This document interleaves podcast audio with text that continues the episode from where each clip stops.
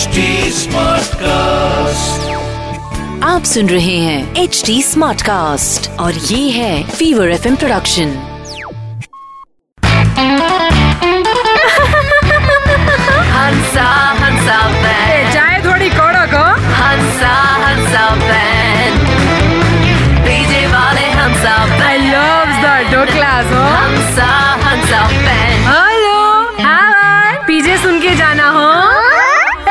भाई साहब, एक बात तो है हो, कि अपना बच्चा रोए तो दिल में दर्द होता है, लेकिन दूसरे का बच्चा रोए तो सर में दर्द होता है और अपनी वाइफ रोए तो सर में दुखता है ने दूसरे की वाइफ रोए तो दिल दुखता है, भाई।